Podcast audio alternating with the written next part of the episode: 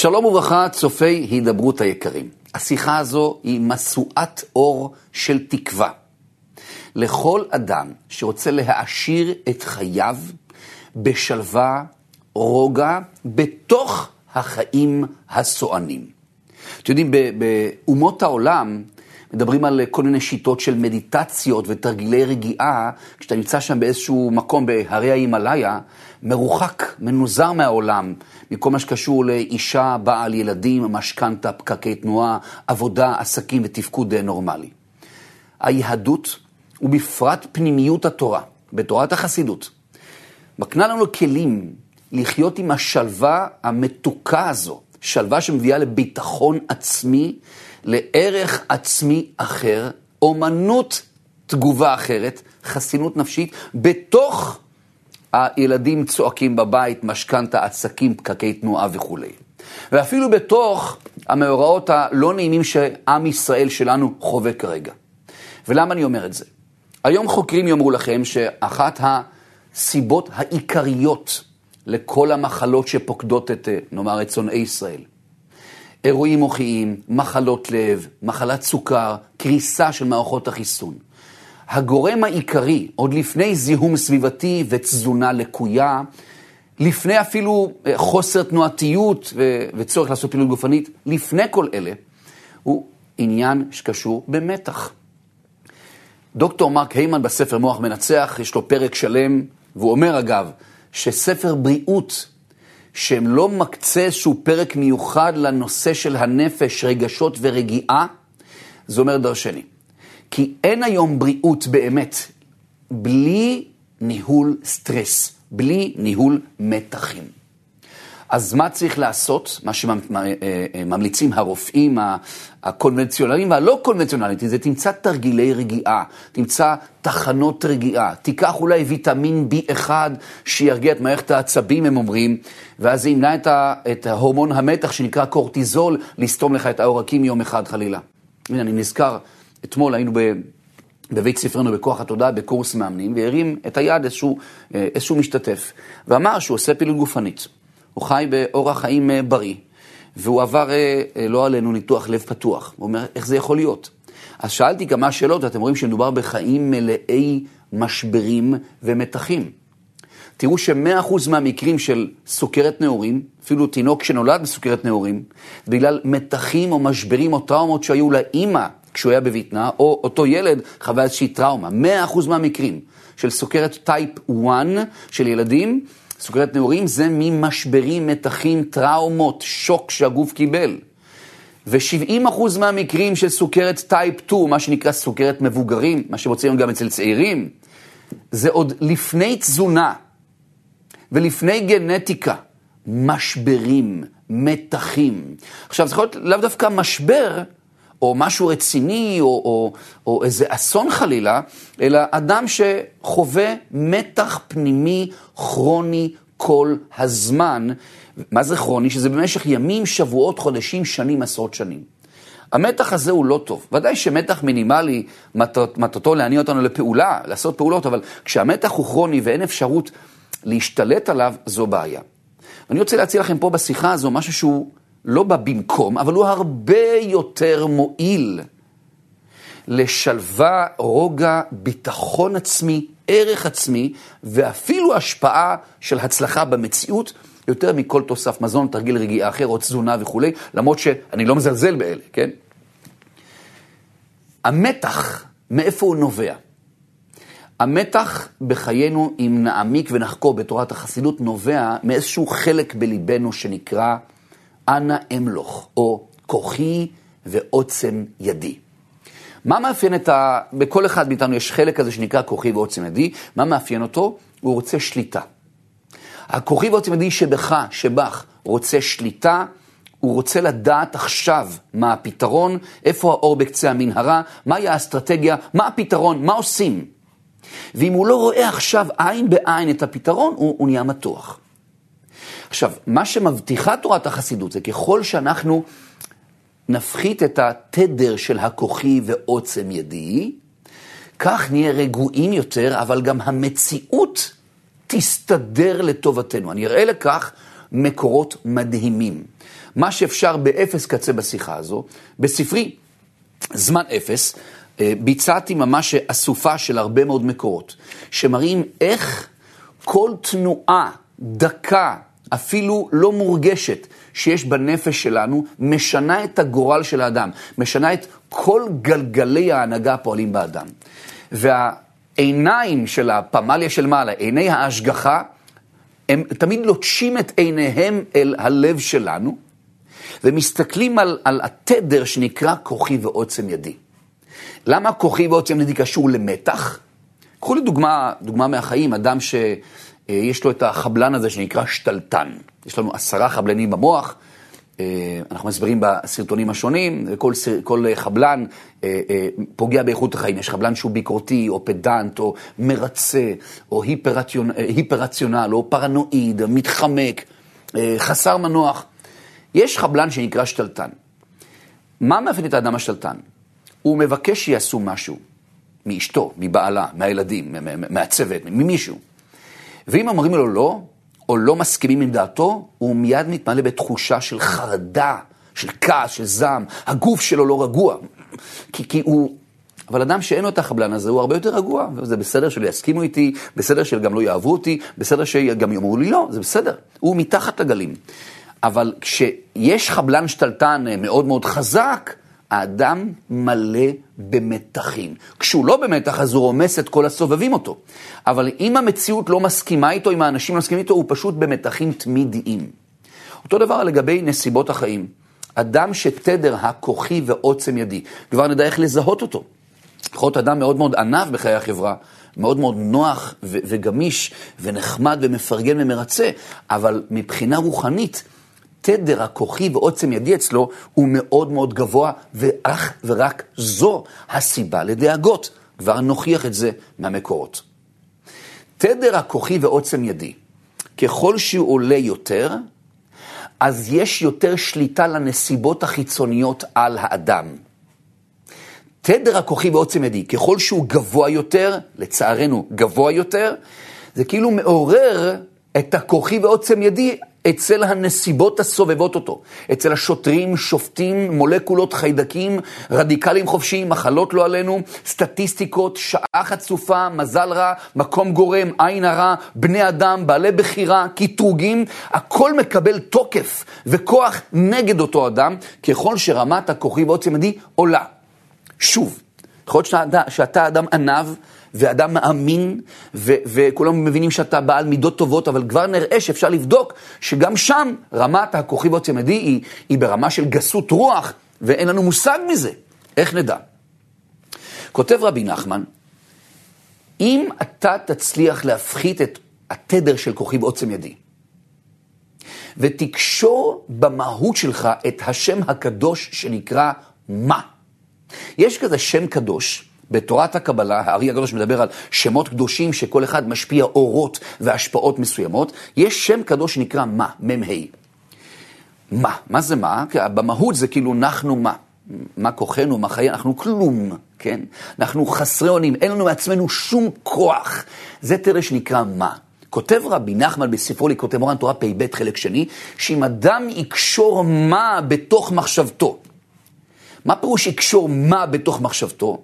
ירגיש שהוא כל רגע בתלות אינסופית על ידי השם יתברך שמנשים אותי, מחיה אותי, מסדיר את קצב הנשימות, את הדופק שלי. הוא כרגע בעצמו, ברצונו הישיר, בהשגחה פרטית, מחיה כל תא ועצב ורקמה ושריר ועצם, ואטום ומולקולה וכל אורגניזם שקיים בי. הוא מחיה אותי כל רגע, ואני באמת מעביר אליו את המושכות. והגוף שלי רפוי ורגוע, וגם הנפש רגועה, היא לא בסטרס של כוכי ועוצם ידי.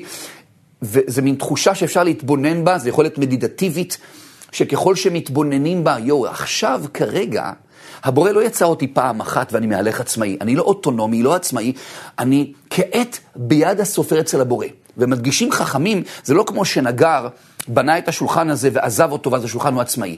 כל רגע, כל עיקר התהוותך, כל רגע רק ברצונו הישיר והמתמיד של הבורא, כותב רבי חיים מוולוז'ין בספר נפש החיים. כל עיקר התהוותך, התהוותך, כל רגע רק ברצוני השיר. אתה יושב עכשיו בסלון אולי ומקשיב לי, את יושבת עכשיו בסלון ו- ו- וצופה ב- בסרטון הזה, את יודעת דבר אחד, הספה שאת יושבת עליה, הרצפה שכרגע מחזיקה אותך, היא לא מחזיקה אותך אה, בגלל טבעו של, טבען של המולקולות והחול והברזלים ומה וה, שיש שם, אלא הם כל רגע מתחיים מחדש, מונשמים מחדש, נעלמים ומתהווים, כמו הולוגרמה, דמות תלת-מימדית שמתהווה ונעלמת, רק בגלל המהירויות של ארבעת אלפים פעמים בשנייה של הקרנה, אז לא רואים, זה נראה דמות תלת-מימדית. כרגע, המחדש בטובו, מאין מוחלט, מעשה בראשית כל רגע. וכך גם אני. תודה שכרגע אתה נותן לי כוח ראייה, כי אני מעצמי כלום. תודה שאתה נותן לי כרגע מחדש כוח שמיעה, כי אני מעצמי כלום. תודה רבה שאתה נותן לי אה, קצב פעימות לב ונשימה, ומחיה את כל המולקולות של גופי בהשגחה פרטית ברצונך. כל רגע, אין לי שום דבר מעצמי. כשאני מתכוונן לתדר הזה, אני כאילו קושר את השם מה בתוך מחשבתי. ככל שזה יהיה, כבר נראה עצה מעשית, כן? ככל שזה יהיה, אומר רבי נחמן בלשון הזו, כל המלחמות וכל הרצונות יתהפכו לכסדר כרצונך, יעשה לך כסדר כרצונך. כשראיתי את הסוגיה הזו אמרתי, וואו, כל כך הרבה שנים לומד תורה, איך ידיעה כזו לפעמים נמצאת בהסתרה, בקרן זווית, וכל הרוצה לבוא, אה, אה, אה, יבוא וייטול, אבל זה, זה הייתה לזה הסתרה. כי אם הייתי יודע את זה עכשיו, נאמר לפני עשר שנים, וחי את זה, הרבה יותר רגיעה, שלווה וביטחון והערכה עצמית אחרת לגמרי, וגם נסיבות. אומר רבי נחמן, אם תעשה את זה, מה שיקרה, היות ואתה תהיה בתדר שנקרא מה, של מה כוחנו, אין לי מעצמי כלום. אתה תקבל כאלה הערות משמיים, כזו הנהגה של הוצאה מתנת חינם, שגם הסובבים אותך, הנסיבות בעצמם יהפכו לבחינת מה, שאין להם שום כוח, רק מה שמזרים בהם הבורא יתברך בעצמו. אז מתבטלים הכוחות הסובבים אותך ומתהפכים לרצונך. כוחות סובבים זה יכול להיות רדיקל חופשי או איזשהו תא לא רצוי שחלילה יכול ליצור רשמות בגוף של שונאי ישראל, כן? יכול להיות אדם שופט שוטר, יכול להיות כל מיני אנשים, כל מיני כוחות סמויים מן העין וגלויים מהעין, אנרגיות, תדרים שהתבטלו. למה יש להם עדיין כוח להשפיע על האדם? למה? כי האדם הוא בבחינה של קורא, אני בשליטה, אני עושה את הדברים. אבל כשהוא יבין שהוא לא עושה כלום והכל מקבל חיות כל רגע מהבורא, גם הם יתבטלו. כשאני אהיה בתדר שנקרא מה, גם הם יהיו בתדר שנקרא מה, ואז הוא כותב, לשונו, התבטלו, התהפכו כל המלחמות וכל הרצונות כנגד רצונך. מה תעשה? תקשור את השם מה בתוך המחשבה. טוב, תכלס, איך עושים את זה? הבנתי את הרעיון שאם עולה תדר הכוחי ועוצם ידי אצלי, אז הוא יעלה גם בסטטיסטיקה נגדי. אבל אם אני מפחית את תדר הכוחי ועוצם ידי, גם הסטטיסטיקה תהיה בבחינת מה. אוקיי, אז מה צריך לעשות? וואו. זו אגב עצה איך לצאת מכל בור בחיים, בסבלנות, בערך אפיים, הכל מתהפך לטובה. מהו הבור שלך? מהו הבור שלך? בור רגשי, נפשי, תודעתי, אה, משפחתי, כלכלי. זו העצה, רואים את זה בפרשיות האחרונות שלנו על אה, יוסף הצדיק. שהיה בבור, אבל כתוב שהוא היה גבר כפוז. כתוב במדרש רבה על יוסף, ויהי איש מצליח. מה זה מצליח? גבר כפוז. מה זה כפוז? שמח, מקפץ, מרקד. כך מעידים חז"ל. איך? העלילו עליו עלילה, האחים שלו בגדו בו, העלילו עלילה באשת פוטיפר, זרקו אותו לבור, הוא צריך להיות בכלל מלך, כפי שהוא ראה בחיזיון שלו, והוא נמצא באשפתות, משועבד לאומה שפלה מבני חם בתוך הבור, מה, הוא צריך למות מרוב צער חלילה, והוא שמח. על מה שמופיע בספרי החסידות, יוסף הצדיק מחק את תדר הכוחי ועוצם ידי במהות, לא במילים. אפילו כשפרעה אומר לו, אני שמעתי עליך, תדע חלום לפתור אותו, מה אומר לו? בלעדיי. אלוהים יענה את של פרעה. אני כלום, אבל זה היה במהות, בעצמות. זה היה ממש במולקולות שלו. איך? הנה העצה. מהי מטרת התפילה? שואלים את האדם. תפילה זה אמצעי להשיג אה, מטרות. אבל לא. על פי מה שאומרת היהדות, המצוקה זה האמצעי והמטרה זה התפילה, לא להפך. זה לא שלצאת מהמצוקה זה המטרה והתפילה היא אמצעי, לא. המטרה של הבריאה זה תפילה, זה חיבור להשם יתברך. האמצעי שמביא אותך לזה זה המצוקות שהבורא שולח. כמו שאומרים חז"ל, למה נתעקרו האימהות? כי הקדוש ברוך הוא מתאבל לתפילתן. אוקיי, אז מה מטרת התפילה? למחוק את קליפת הכוחי ועוצם ידי, נקודה. רק, רק אתה מאפשר לי, רק אתה נותן כוח לעשות אותך, רק אתה נותן לי עצות, רק אתה נותן לי רעיונות, רק אתה מסדר נסיבות, אני פונה אליך ומבקש עזרה, אנא, אתה, נכון? זה מטרת התפילה. ואם מטרת התפילה היא למחוק את קליפת הכוכי ויוצא מדי, אז על מה צריך להתפלל יותר? כשאני נכנס לעזה, ואני שבאמת אין לי פה שליטה על כלום, כי יש פה אין ספור בניינים שכל חלון זה יכול להיות איזה מין RPG, שיש מטענים, שיש פחד, ושם כולם שמע ישראל, או כשאני מכין חביתה בבוקר. כן? איפה צריך להתפלל יותר? אם אתה מבין, את מבינה שמטרת התפילה היא, כל מטרתה, כל מהותה, כל מטרת ביאתנו לעולם הזה, בעבודת הדבקות היא למחוק את קליפת הכוכי ועוצם ידי, זה הכל. מי שיש בו גסות הרוח, אין עפרון ינער בתחילת מתים. למה דווקא זה? יותר חמור מהכל. כי מטרת התפילה היא למחוק את קליפת הכוכי ועוצם ידי. אז זה אומר שעל מה צריך להתפלל יותר? על דברים גדולים? שחוצים את הים בספינה, שנכנסים לעזה, ששומעים אזעקה, שיש בומים ברקע, או שמכינים חביתה. וואו. אז בעצם אם אני אתרגל בשגרה בדברים הקטנים, ששם קליפת הכוחי ועוצם ידי חוגגת, שם להרגיש ולפתח את תחושת התלות, את תחושת המה, בחביתה להתחבר לתדר שנקרא מה, אז לאט לאט הגוף שלי, הנפש, התחנכו שאין שליטה והכל פה בהנהגה של אחד, כי הכל הוא מה. אני, גם החביתה היא מה, וכל הנסיבות וכל המחשבות והרגשות, הכל הוא בחינה של מה. אז כשאני מרגיש שאני חסר שליטה ומונהג ישירות על ידו, פתאום גם בדברים הגדולים לא יהיה שינוי. לא הייתה לי שליטה כשאני הולך למכולת, אין לי שליטה גם עכשיו שאני נמצא בעזה. אז הכוחי ועוצם ידי יורד, אין דאגה, יש שלווה, אבל גם המציאות מתהפכת לטובת האדם. מדובר פה בהשגחה ניסית. לכן כתוב, ויהי הוויה את יוסף. שם השם, י' כו' כ'. ויהי אדוני את יוסף, ויהי איש מצליח. למה שם הוויה בא אליו? שם הוויה, במהות שלו, עוסק בהשגחה פרטית. אם מאיר עליך, עלייך, שם הוויה, נגמר הסיפור. מה אנחנו צריכים לעשות? איפה חוגגת קליפת הכוכי ועוצם ידי? שאני קם בבוקר, ולא אומר להשם יתברך, אה, מודה אני לפניך, מלך היקר. אני קם בכוחות עצמי. אני לא אומר את זה, אבל תראה, כשאני הולך למכולת, אני לא מדבר על זה עם השם יתברך, אה, אני, אני מסתדר לבד. כשאני נוהג עכשיו מהבית אה, אה, לאיזשהו מקום קרוב, לא צריך על זה להתפלל להשם יתברך. כשאני מכינה עוגה, אני לא צריך לדבר על זה עם השם יתברך. אז זו נסיעה של אפיקורסות ועוגה של אפיקורסות, על פי תורת החסידות, כיוון שלא תרגלתי שם את מחיקת הקליפה של כוחי ועוצמתי והשרשת החוסר אונים. ככל שאתה מרגיש יותר חסר אונים, יותר השגחה צמודה לך. זה לא אומר שאתה לא מודע ליכולות שלך, לכוחות שלך, בצורה ברורה, לכישור, לכישורים, למוטיבציה, ודאי. אתה מבין שזה מונשם, אתה מרגיש, יש כוח הרגש שרק הולך ומתעצם, הרגשה שמתפשטת בהוויה. איך עושים את זה? מה עשה יוסף? יוסף הצדיק שהייתה לו נבואה, בקיא בכל הלשונות שבעולם, חכם מכל האחים, קיבל מאביו הוא נקרא בן זקונים, למרות שלא בן זקונים, בנימין הוא בן זקונים. הוא קיבל מביא את חוכמת האדם הראשון, יוסף הזה שזיו איכונין שלו כיעקב אבינו, הוא מתפלל להשם שהוא מכין חביתה בבוקר, כך כתוב במדרש, מה זה כתוב? מה, מה כתוב? ויהי יוסף איש מצליח, מה, מה זה איש מצליח? כתוב במדרש, מדרש תנחומה, מעידים חז"ל במסורת, ששם שמיים היה שגור בפיו. איפה? אומרים חז"ל שהמכין ארוחת בוקר היה ממלמל ורוכש משפתיו. אמר לו פוטיפר, מה אתה עושה כישופים, מה אתה מדבר? אז חז"ל מתארים שהוא היה מדבר עם יוצרו ובוראו, יוסף הצדיק, בקיא בכל התורות שבעולם, בספר יצירה, בכל הקבלה, נבואה. ריבונו של עולם, כך כתוב במדרש. אומר ריבונו של עולם, אתה פטרוני, אתה ביטחוני. רק אתה מנשים אותי, מהווה אותי, נותן לי כוח לעשות חיל. עזור לי להכין את הארוחת בוקר לאדוני פוטיפר. מה העניין? ריבונו של עולם, תודה רבה שאתה עוזר לי לנעול את הנעליים. תודה רבה שאתה עוזר לי לגרוף את הגרביים. תודה רבה על הנשימה. אני קם, תודה רבה על האיברים והגידים שאתה מחייץ לי. תודה רבה שאתה עוזר לי לנהוג. תודה רבה שאתה נותן לי כוח הראייה, כי אין לי על עצמי כלום. ריבונו של עולם, תודה רבה על האוכל, על הקציצה, על העגבנייה, על המלפפון הזה. תודה רבה על השיניים, תודה רבה ליכולת לנעוס.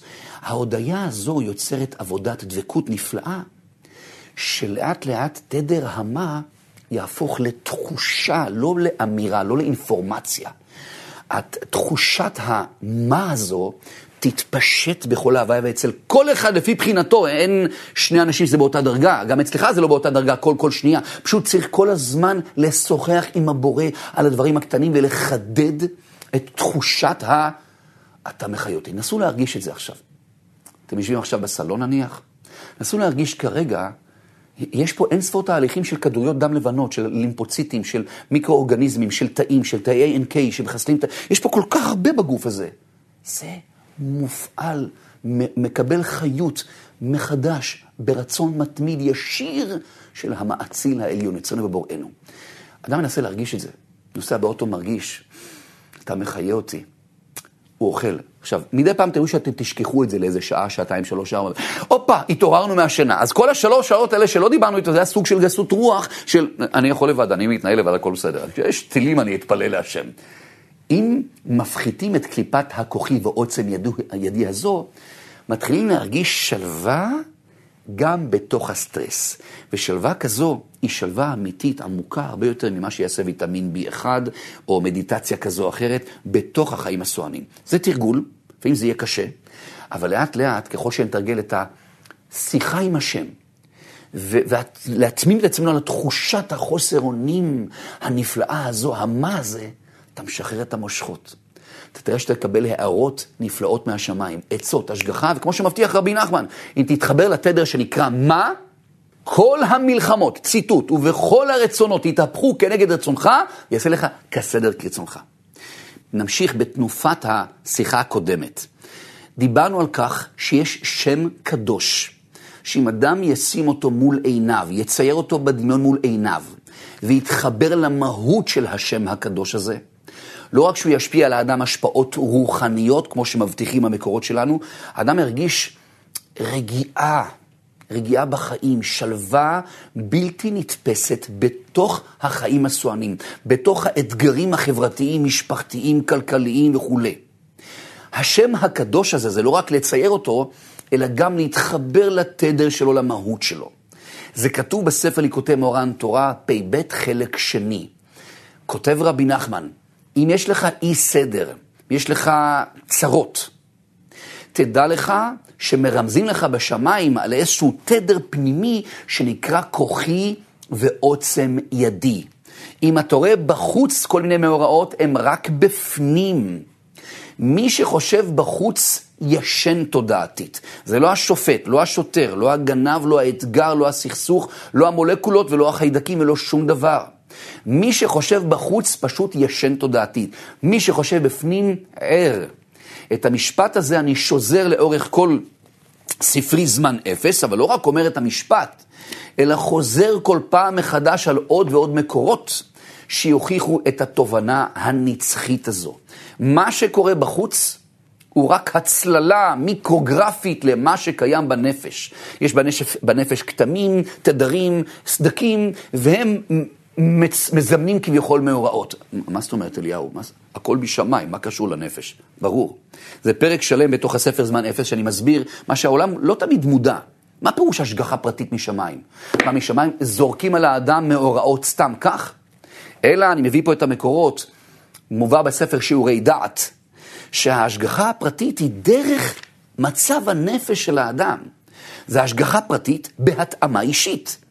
אוקיי? ההשגחה מסתכלת על הנפש של האדם, ודרך הנפש מביאה אל חייו מאורעות. ההשגחה, דרך הנפש, מביאה מאורעות אל החיים. אז מה שקורה בחוץ בעצם, מעיד על מה שקורה בנפש. לכן כל הפסוקים אומרים, חרדת אדם ייתן מוקש, ובוטח בהשם יסוגיו, נכון? אה, פחד פחדתי ויעטייני, אומר איוב, אני מפחד ממשהו, אז, אז, אז הוא בא אליי, נכון? כך שמגורותם אביא להם, אומר הנביא, על פי הפחדים שלהם אני אנהיג אותם. זאת אומרת, מה שקורה בחוץ, אפשר לפתור אותו אם נצלול פנימה ונשנה את הבפנים. כן בפנים, כן בחוץ. דיברנו על כך שככל שתדר הכוכי ועוצם ידי עולה, כך הכוח העצמאי כביכול של הנסיבות עולה נגדך. אם אתה מוריד את התדר של כוכי ועוצם ידי, אז התדר של הכוכי ועוצם ידי שלהם הולך ופשוט פוחת. ואז המציאות מתבטלת לטובתך. כלשונו של רבי נחמן, כל המלחמות וכל הרצונות יתבטלו כנגד רצונך. ויעשה לך כסדר כרצונך. אז מהו השם הקדוש, שאם אדם שם אותו מול עיניו, כותב רבי נחמן, יראה יותר רגיעה, שלווה וישועות דרך ההשגחה? השם הקדוש הזה נקרא מה. ככה הוא כותב, יקשור את השם מה, מ"ה, בתוך מחשבתו. מלבד זה שמובא בכתבי הסוד, שהשם מה קשור בהרבה מאוד השפעה של אורות, השפעות רוחניות וישועות, הוא שם שקשור בהשפעה. מלבד זאת, השם מה במהות שלו זה, זה אנחנו מה, זה אני ממש כלום מצד עצמי, כן? עכשיו, כדי להתחבר לתדר הזה, הבאנו דוגמא את יוסף הצדיק, מה הוא עשה? הוא הבין שקליפת הכוכי ועוצם ידי חוגגת דווקא במקומות שאין סכנה, שאני מכין חביתה, שאני נוסע ברכב, שאני קופץ שנייה למכולת, שאני אוכל, שם אני מרגיש שאני יכול להסתדר לבד, אז, אז שם אני לא מדבר על זה עם השם יתברך. ולכן כתוב במדרש, בתנחומה, על יוסף הצדיק, שהוא היה מדבר עם יוצרו ובוראו. ריבונו של עולם, אתה ביטחוני, רק אתה נותן לי כוח לעשות חיל, עזור לי להכין את ארוחת הבוקר. או תודה רבה שאתה נותן כוח בגופי להכין ארוחת בוקר. תודה רבה שאתה נותן לי כוח ראייה, כי בלעדיך אני פשוט כלום. תודה רבה שאתה מאפשר לי כרגע לשמוע. תודה רבה שאתה נותן לי כוח לדבר, כי אין לי מעצמי שום דבר. כשאדם מגיע למצב כזה, שהוא מרגיש בחינת לבנה, זה נקרא תודעת ירח, מרגיש בחינת לבנה. מה זה בחינת לבנה? יש את השמש, שהיא מאירה אור לכל העולם, יש את הלבנה, את הירח, שאין לו מעצמו שום אור. הירח זה כדור בוץ. זה שהוא מאיר בלילה זה בגלל שהשמש מאירה עליו, נכון? זאת אומרת, הלבנה, אומר עליה ספר הזוהר, לט לה מגרמה כלום, אין לה כלום מעצמה, היא בחינה של מה. אז היא מקבלת במלואה את אור השמש. אם הייתה באה והיה לה סוג של כוחי ועוצם ידי ומאירה מעצמה, לא הייתה מקבלת את האור של השמש. אם אתה תהיה, ה, תהיה הלבנה הזו, בחינת מה, וההרגשה הזו, שאני כעת ביד הסופר אצל יוצרי ובוראי בכל תנועה, בדיבור, במעשה, בכל נשימה, וכל תא ועצב ורקמה ושריר ועצם בחיי בגופי, וכל מולקולה, מתהווים ומקבלים חיות, כל שנייה, כל אלפית שנייה, כל רגע מיוצרי ובוראי. ואני בחינת מה? אני כמו לבנה, אין לי, לט לי מגרמי כלום, אין לי מעצמי כלום. אם זה באמת כך, אז אני מדבר איתו על כל פעולה.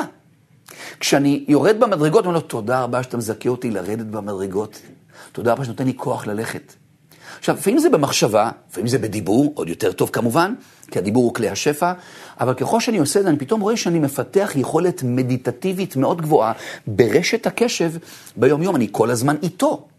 איך כותב הרמב"ם, שאדם דבק כך בהשם יתברך, לא תמצאהו שום רעה מרעות העולם, כי הוא עם השם והשם עמו. רק כשהשכל נפרד מהשם, שם גם ההשגחה כביכול אה, אה, פוחתת על האדם. הוא נמצא בהשגחה שנקראת אחוריים, בסוג של הסתר פנים. וכאן אני כל הזמן משוחח איתו. ולמה? כי מטרת, מטרת התפילה היא למחוק את קליפת הכוחי ועוצם ידי. ככל שאני אמחק יותר את הקליפה הזו, כך אני יותר בתדר השמה, ומילא המציאות מתבטלת. ואז המולקולות, המחלות, הרדיקלים החופשיים, הסטטיסטיקה, האויבים, השונאים, הבעיות, משתטחות בפני האדם. למה? כי אם אני בתדר המה, בתדר הלט לי מגרמי כלום, אז גם להם אין שום דבר מעצמם, רק הבורא מנהיג אותם ישירות. זה פלא. וכמו סגולת העינות מלבדו. אני ממש מסביר לעומק בספר זמן אפס, מה המהות של סגולת העינות מלבדו, ואיך הבפנים הזה משנה את כל הבחוץ. מה אומרת סגולת העינות מלבדו? ובאמת הוא עניין גדול, הוא סגולה נפלאה, להסר ולבטל מעליך, מעלייך. כל דינים, דינים, ורצונות אחרים, שלא ישלטו בך ולא יעשו בך שום רושם, כלל ועיקר. וואו, איזה הבטחה. יתבטלו מעליך כל דינים ורצונות אחרים, שלא ישלטו בך ולא יעשו בך שום רושם, כלל ועיקר, בתנאי. מה התנאי? עבודה פנימית. כשהאדם קובע בליבו, כותב נפש החיים, כשהאדם קובע בליבו, זאת אומרת, זה מתחיל מהעבודה פנימית, כי כבפנים כן בחוץ. האם הנסיבות סביבך יתבטלו, או ירימו ראש נגדך? במה זה תלוי? כשהאדם קובע בליבו. מתי זה יקרה שיתבטלו מעליך, מעלייך כל דינים ורצונות אחרים? לשונו של נפש החיים.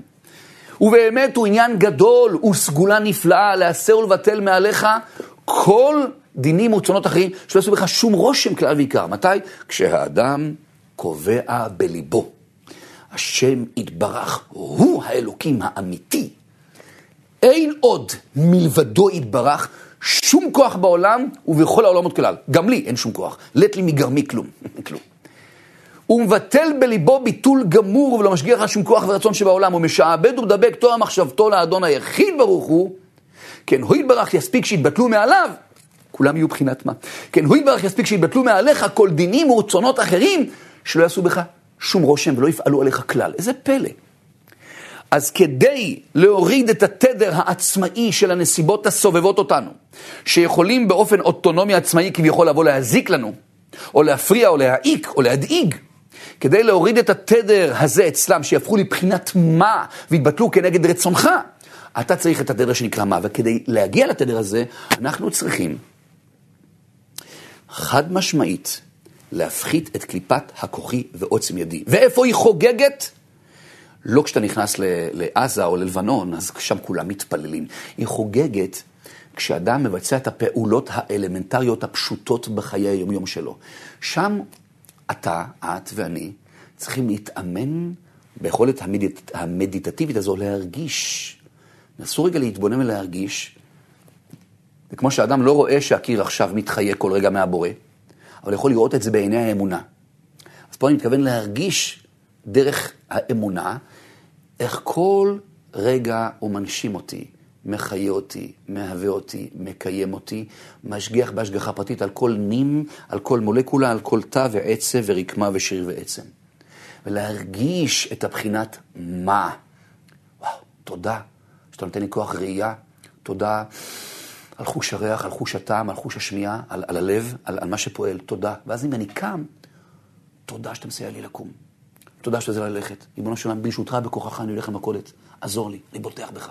כמו יוסף הצדיק, נביא, בקיא בכל התורות, בקיא בחוכמת האדם הראשון, ומדבר עם השם להכנת אה, ארוחת בוקר.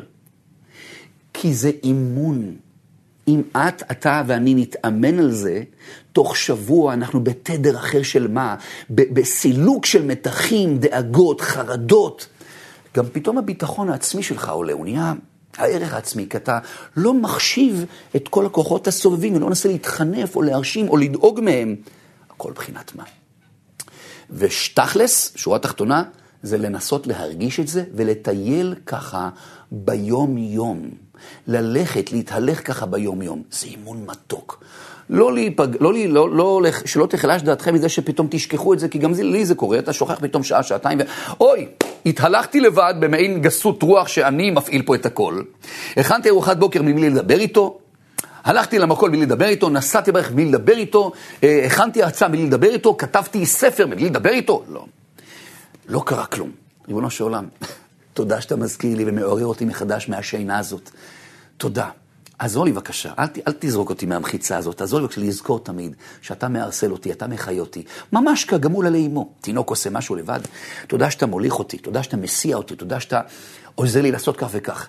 כשאני אכניס את הדיבור הזה, לפעמים אם אני ליד אנשים, ולא נעים, אני יושב עם הרואה חשבון שלי, אז מה אני אגיד, תוך כדי אני אמלמל? אז, אז אני, אני בראש אומר את זה. תודה שאתה מזכה אותי, ונותן לי כוח ראייה לראות אותו, תודה שאתה נותן לי כוח שמיעה. תודה שאתה נותן לי יכולת לנשום, תודה שאתה מחיה אותי, תודה שאתה מחיה את כל המקום, תודה שאתה מחיה אותו. תודה רבה, ואני רואה את השם מה מול עיניי. אני שם את השם מה על המצח שלו. את השם מה על איזשהו רגש כואב, את השם מה על איזו מחשבה מטרידה, את השם מה אני מממם, תממם את כל הנסיבות, שים עליהם את האות מה, מה, מה, זה יזכיר לך, אתה רואה קיר, שים את האות מה, אתה רואה רכב, שים את האות מה, אתה מזכיר שהבריאה היא בחינת כלום.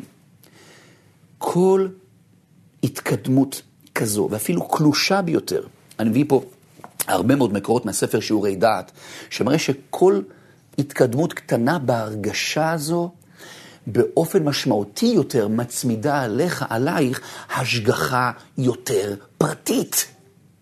וממילא ככל שאנחנו יותר מחוברים לתדר שנקרא מה, בענייני הגוף כותב רבי נחן, הנפש, הממון, הרוחניות, הגשמיות, הכל יסתדר. מעולם לא הצלחתי בזמן הרצאה, כשאני מדבר עם אנשים, לחשוב על השם. כי כל רגע שאדם חושב על השם, תראו בסימן א' בשולחן ערוך, אה, החפץ חיים מבאר למטה בביאורים שם, שכל רגע שאתה חושב על הקדוש ברוך הוא, אתה מקיים מצוות עשה מדאורייתא, כמו הנחת תפילין, כמו צדקה, כמו השבת אבדה.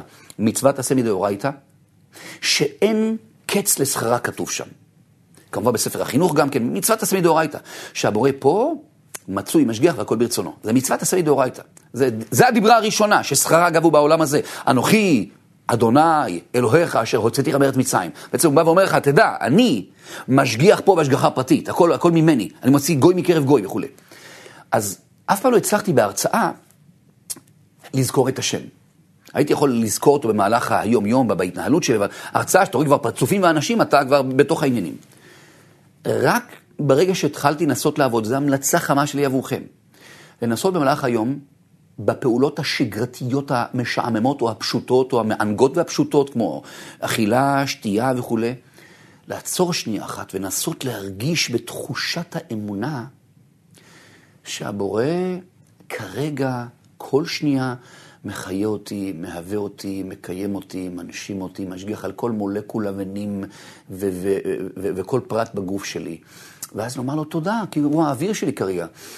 אוקיי, תודה, איזה חוסר אונים מתוק, חוסר אונים מתוק, שחרר את החבלים, הכל ממך. ואם אתה נזכר באנשים, בנסיבות, שים גם עליהם את השם מה, וגם על אצלך את השם מה, ולאט לאט אתה פתאום נזכר בתוך הפעולות השגרתיות, ששם אמורה לחגוג קליפת הכוכב עוצם ידי, אתה נזכר. ואז לפני כל פעולה אתה מדבר עם השם, כמו יוסף הצדיק בארוחת הבוקר. שם שמיים היה שגור בפיו. איך? גם בפעולות השגרתיות. וממילא, כותב על זה רבי נחמן, אם תתחבר לשם מה, למהות של השם מה, כל המלחמות וכל הרצונות יתבטלו כנגד רצונך. גם אם עוד לא התפללת על אותו עניין, גם אם עוד לא הפעלת ביטחון ממוקד עם תמונה ברורה של ישועה, עצם החיבור לתדר הזה, זה עוזר לך פתאום להעביר על המידות. כי לא הוא פגע בך, הכל בהשגחה, זה בסדר גמור. לא הוא עשה ואף אחד לא מפחיד אותך. זו תחושה מענגת שתוסיף גם רפיון ורגיעה ושלווה וביטחון והערכה, מה שלא יעשה שום תוסף מזון ברגיעה, או איזשהו כדור הרגעה שירגיע אותך לשעה, שעתיים. המתח התמידי הזה פשוט נעלם. אז המטרה שלכם ושלי, להתאמן יום-יום. וזה כיף, כי פתאום יש משמעות מתוקה גם בתוך הפעולות השגרתיות. מכל פעולה שגרתית אני מיומן יותר, אתה מיומן יותר, את מיומנת יותר. כל פעולה, זאת אומרת, מעכשיו עד uh, סיום ארוחת הבוקר, אתה יותר מחובר לתדר מה? יותר מחוברת לתדר הזה של בחינת לבנה, של העלית אה, אה, לי מגרמי כלום. תודה רבה לך שאתה מזכה אותי לדבר עם צופי דבות היקרים, כי העלית לי מגרמי כלום, ורק אתה נותן לי כוח לעשות חיל. תודה רבה שאתה מזכה אותי ונותן לי כוח ראייה, כי העלית לי מגרמי כלום. תודה על כוח השמיעה ועל כוח הדיבור. תודה רבה על זה שאתה מחיה אותי, תודה רבה שאתה מחיה את החברים היקרים שצופים בנו כרגע, שיושבים בסלון וצופים בנו. תודה רבה, איזה כיף. העבודה הזו הופכת אפילו את הבעיות לחוויה רוחנית, כי אתה תראה בעיניך. ממש שילומת רשעים תראה. תראה איך יפול מצדך לפרובה במיניך, תראה איך הבעיות לאט לאט מתחילות להתהפך לטובתך, ועת שרה ליעקב וממנה ייוושע. השם הזה, השם מה? להתאהב בו. להתאהב בתדר הזה. ולהתאמן עליו. מה יהיה איתנו עוד שבוע, חברים יקרים? מה יהיה איתנו עוד שבוע אם נתאמן על זה? לאט לאט, רגעי השכחה, השטחים המתים במהלך היום, ששוכחים את הבורא, ו- ו- ומתעסקים לדבר עם אדם או לתפעל איזשהו משהו, רגעי השכחה לאט לאט יצטמצמו. פתאום אתה נרדם ושוכח את העבודה הזו, את התחושה הזו לשעתיים, ולאט לאט זה מצמצם לשעה וחצי, שעה ורבע, פתאום אתה רואה שזה נעלם לעשר דקות, עשרים דקות, תחושת דקות נפלאה ומתוקה. זו מצוות עשה מדאורייתא, זה אין קץ שכר, זה כפרת עוונות, זה ביטול גזרות. זה הש... המשיכה של השגחה צמודה הרבה יותר. אם אנחנו מתחילים להתענג על זה, גם לשמוח מזה, עבודת השמחה כשלעצמה היא ההוכחה התחושת עונג, שאתה פתאום מתענג ביום-יום, ויש משמעות עמוקה בפעולות פשוטות, ומרגיש הצפה ותחושות של עונג מזה, וואו. על זה כותב רבי נחמן, כשדע, כשבא לאדם שמחה בליבו, בפתע פתאום, יצפה לישועה. איך תבוא שמחה בפתע פתאום? תחושת החוסר אונים המתוקה הזו, תחושת התלות הנפלאה הזו ביוצרי ובוראי שמארסל אותי כגמול על אימו, יוצרת פתאום תחושה שאי אפשר להביא אותה במילים. מישהו מחזיק אותך, אתה לא לבד. אבל זה לא במילים, זה מין, מין הרג... כוח הרגש כזה לרגעים, אפילו לאנשים מגושמים כמונו, כמוני. תחושת הרגש נפלאה כזו, שאתה מתהלך עם איזה מין שלווה, עונג, שמחה, תדר שמחה שקטה כזו, יואו, איזה אושר, הלוואי וזה יישאר אצלי תמיד, אל תיקח את זה ממני. איך? פשוט לבקש, לתרגל וכולי. זהו דוקטור לן, דוקטור הוא לן. יש לו סיפור מעניין. הבת שלו חלתה באיזושהי מחלה, והוא לא יודע מה לעשות, למרות שהוא דוקטור, היה חסר אונים, והוא הלך לאיזושהי אה, אישה, שיש כאלה שמספרים שהיא יהודייה, אבל היא הייתה נחשבת למחוללת אה, ניסים, אה, קוראים לה מורנה נמלקו. הוא לקח את התינוקת והיא ישבה שם, עמדה לידה, עשתה איזה כמה פעולות, ואמרה לו שיהיה בסדר. אחרי כמה חודשים הבת שלו נרפאה לגמרי, זה היה פשוט אה, משהו שהוא נגד כל הציפיות. הוא שאל אותה מה עשיתי, היא אמרה, אני פשוט ניקיתי בנפשי כל פגם שקשור לצער שלה. ואז אותו דוקטור לן מספר שהוא נטש את עולם הרפואה ונכנס בלימוד אה, אה, המהלך הרוחני הזה, שכל מה שיש בחוץ נמצא פה בפנים, ומספר, מספרים עליו שהוא היה לוקח תיק רפואי של אדם ורואה שהוא אלים או מדוכא, והוא היה פשוט עושה עבודה בנפשו פנימה, ואילו הצד השני היה חווה איזשהו ריפוי, או תוצאה, שינוי בהתנהגות, שינוי בהשקפה, עלייה במצב הרוח, יציאה מהדיכאון. ו... בתקופה הזו קיבלנו לשירות הלקוחות שלנו הצפה של טלפונים בשאלות של האם הדבר הזה יכול להיות על פי יהדות? האם יש לזה איזשהו בסיס, או זה בא מכוחות אה, הסטרה אחרה, או, או מי יודע מה. כתשובה לשאלה הזו, האם אפשר באמת להשפיע על תפיסה של אדם אחר, התנהגות, רגשות של אדם אחר, חשקים רוחניים של אדם אחר? האם באמת אפשר לפעול בפנים ולשנות את הבחוץ בשיטה מסוימת? כתשובה לכך כתבתי ספר שנקרא זמן אפס, שהוא עשיר במקורות שאומרים בעצם, מה זאת אומרת? מה חדש פה? מה חדש? מי שיסתכל בספר בראשית של בעל שם טוב על התורה בסימן קכ"ו, הוא כותב דבר מעניין, שאם אתה רואה בחוץ איזשהו אדם שיש לו חיסרון, צרה או נזק, ואפילו בעל חי, בעל חיים, אבל אתה רואה אדם כזה, תדע לך שאם משמיים סובבה השגחה שתראה אותו עם הצער שלו, זה קשור לאיזשהו פגם בנפש שלך. נו, ואם אתה תנקה את הפגם הזה, כך הוא כותב, לשונו, תנקה את הפגם, גם הוא שם יראה את הישועה שלו. וואו. זאת אומרת, כל העולם לא נמצא בחוץ, הוא נמצא בתוך הנפש שלי, וכל מה שאני פוגש בחוץ, אם זה דברים שקשורים אליי או לאנשים אחרים, זה רק הצללה מהנפש שלי.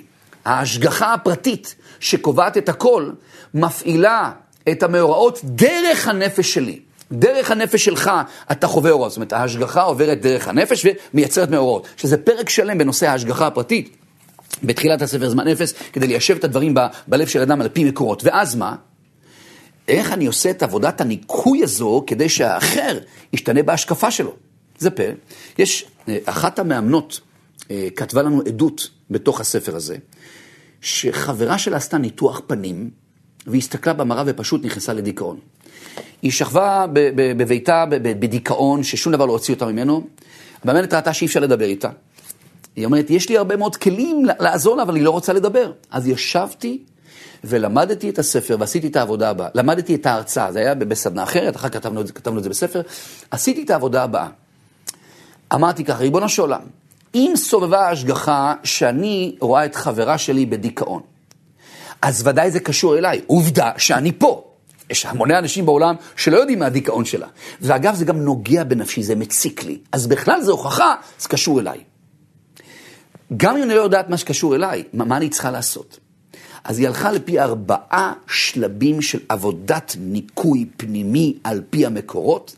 יכול לקחת דקות, יכול לקחת יותר, פשוט עבודת התעמקות, כבר ניתן דוגמה לזה. היא מספרת שיום למחרת בבוקר, זה מעיד בספר, יש גם את השמות של האנשים, לפחות של המאמנים, כן?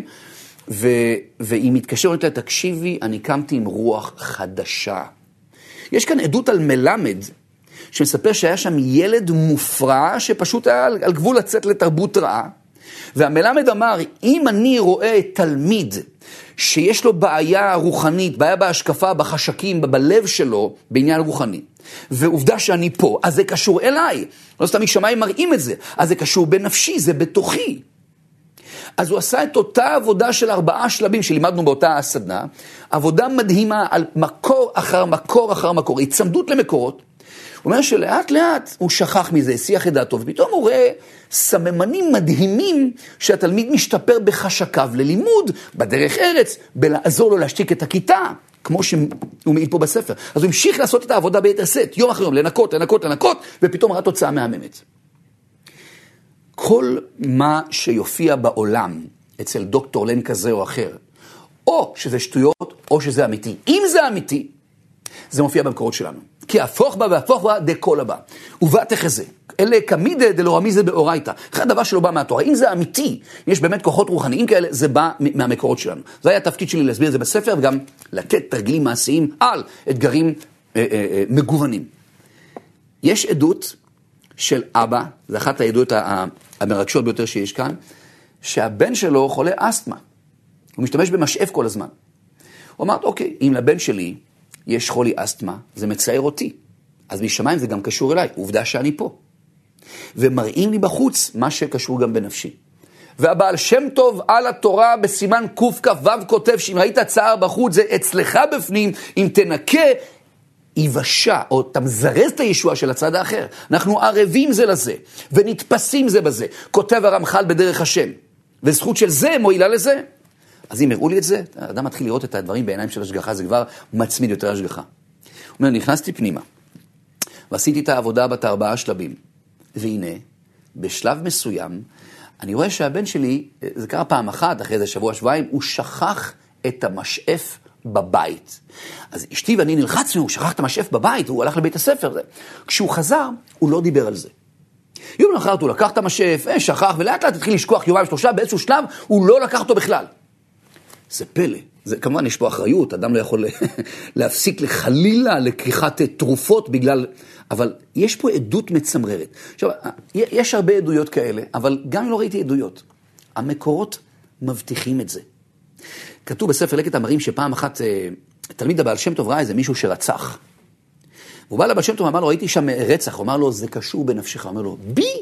מה יש בי שקשור לרצח? איך זה יכול להיות? הוא השתגע, זה לא יכול להיות. ואז באמת הוא הגיע למסקנה, הוא חיפש, חיפש, חיפש, הבעל שם טוב עזר לו, הוא חיפש איזשהו מקום מסוים של כעס, ממש כמו רציחה שהיה בנפשו. ואמר לו הבעל שם טוב, האיש הזה היה ענף מנשמתך. כי כולנו הרי סבוכים וקשורים אחד בשני. הנפרדות היא בעצם אשליה, כולנו פה באחדות נטולת תפרים. ויחן ישראל תחת ההר, כי איש אחד בלב אחד, נשמה אחת גדולה. ואם הראו לי יהודי, זה פלא. הוא הבין שבגלל איזשהו פגם דק בנפשו, לאחר היה ניסיון, ומה שדחף אותו בסוף ליפול, אתם מבינים מה זה ערבים זה לזה. כך שאם הוא היה רואה אותו לפני כן, עם החסרונות שלו, עם הנטיות שלו, ועושה עבודה בנפשו על מה שקשור שם, הוא היה מתקן, כמו שחותם הבעל שם טוב בספר בעל שם טוב על התורה, סימן קכ"ו ועוד מקורות נפלאים שאני מביא כאן בספר הזה. אגב, מי שרוצה להתחזק מאוד בעבודה כזו, במודעות הזו, אני אתן לכם את מספר הטלפון של קבוצות הוואטסאפ שלנו, אפשר לשלוח לשם הודעה, אני רוצה להצטרף, רוצה להצטרף לקבוצות הוואטסאפ, קראו שם תכנים מהממים בסגנון, המספר הוא 052 65 33 770. בואו ניתן טיפ, אוקיי? 052 65 33 770. בואו ניתן טיפ. מה אני צריך לעשות? אז יש ארבעה שלבים מדויקים, וכל שלב אני נותן הרבה מאוד מקורות, ואז זה מסודר בראש של האדם. בואו ניקח שלב אחד שנוכל ליישם משהו.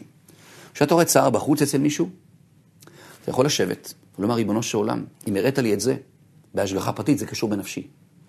אני לא יודע, אני לא יודע מה, מה בנפשי עשיתי, גלגול זה או גלגולים קודמים שקשור לזה, אבל כותב רבי נחמן, אני אתן דוגמת מקור, תפעיל חרטה כללית. זאת אומרת, ריבונו של עולם, אני מתחרט על כל מה שיש בנפשי שקשור לצער הזה.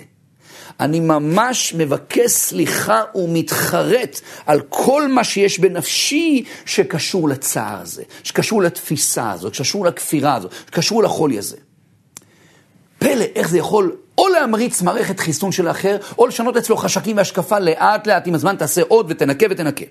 כותב את זה רבי נחם בספרו שיחות הר"ן בשיחה קי"ב, זה אחד המקורות הפורצי דרך שאני מביא. הוא כותב שאם יש, יש, יש איזשהו פגם מסוים בנפש של האדם, שהתורה לא גילתה מהו, שאם יש לאדם את הפגם הזה בנפש, הוא כל הזמן יהיה בחובות. ואם הוא יש לו חובות מפה ועד השמיים של מיליוני דולרים, והוא ידע את התורה הזו, וילך איתה בסבלנות ובהתמדה, הניסיון הוא אם להתמיד בזה או לא, כי יש איזה מישהו שמשכיח לנו את זה, היצר רע. לא משנה מהם החובות ומה, עד, לאיזה, לאיזה מקום מגיעים בשמיים, אם תלך עם העבודה הזו בסבלנות, דברים והיפוכם יגרמו לכך שהחוב לאט לאט יעלה וייסגר. אבל אפילו יתהפך לטובה. כותב רבי נחמן, כל עוד אדם לא ינקה את אותו פגם, שהתורה לא מגלה לנו מהו, בנפש, החוב יישאר. ואז כותב רבי נחמן, וכל התצדקי שיעשה בעולם, הכוונה היא, כל ההשתדלות שיעשה בעולם, יישאר עדיין בעל חוב. מה צריך לעשות? הוא לא יודע מה הפגם, התורה לא גילתה מהו הפגם הזה. אומר רבי נחמן בשיחה קי"ב בספרו שיחות הר"ן, ישב ויפעיל חרטה כללית.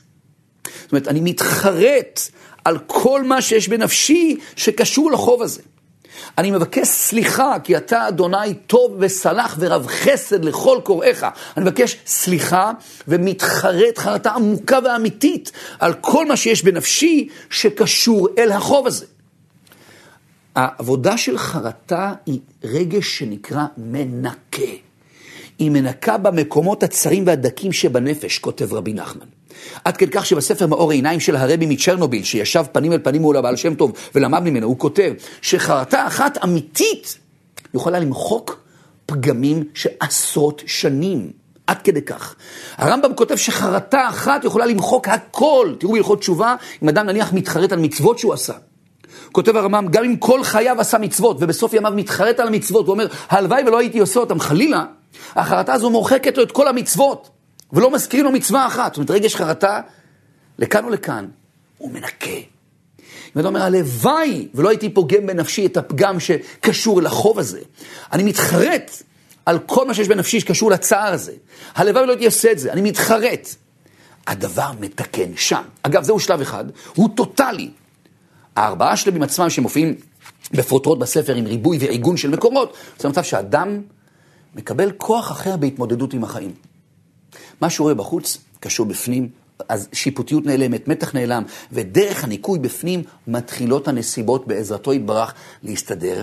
בחוץ זה עבודה פלאית שאפשר לעשות אותה על כל דבר ועניין. כל אי סדר, כל צרה, להיכנס פנימה, להפעיל את רגש המנקה שאמרנו עכשיו, ולראות לאט לאט ניסים בהשגחה פרטית. זה מעט ממעט ממה שיש כאן. מי שמעוניין עוד לקבל חיזוקים מאיתנו בנושאים הללו, אני ממליץ לו להצטרף לקבוצות הוואטסאפ שלנו, המספר הוא 052, פשוט לבקש, צרפו אותי לקבוצות הוואטסאפ של אליהו, 052 65 33 770. אני רוצה לאחל לכם המשך שבוע מלא באמונות מעצימות ולהתחבר ממש באהבה אל התדר הנפלא שהבאנו מן המקורות בשיחות הקודמות. נתראה בעזרת השם בשבוע הבא. תודה רבה, להתראות.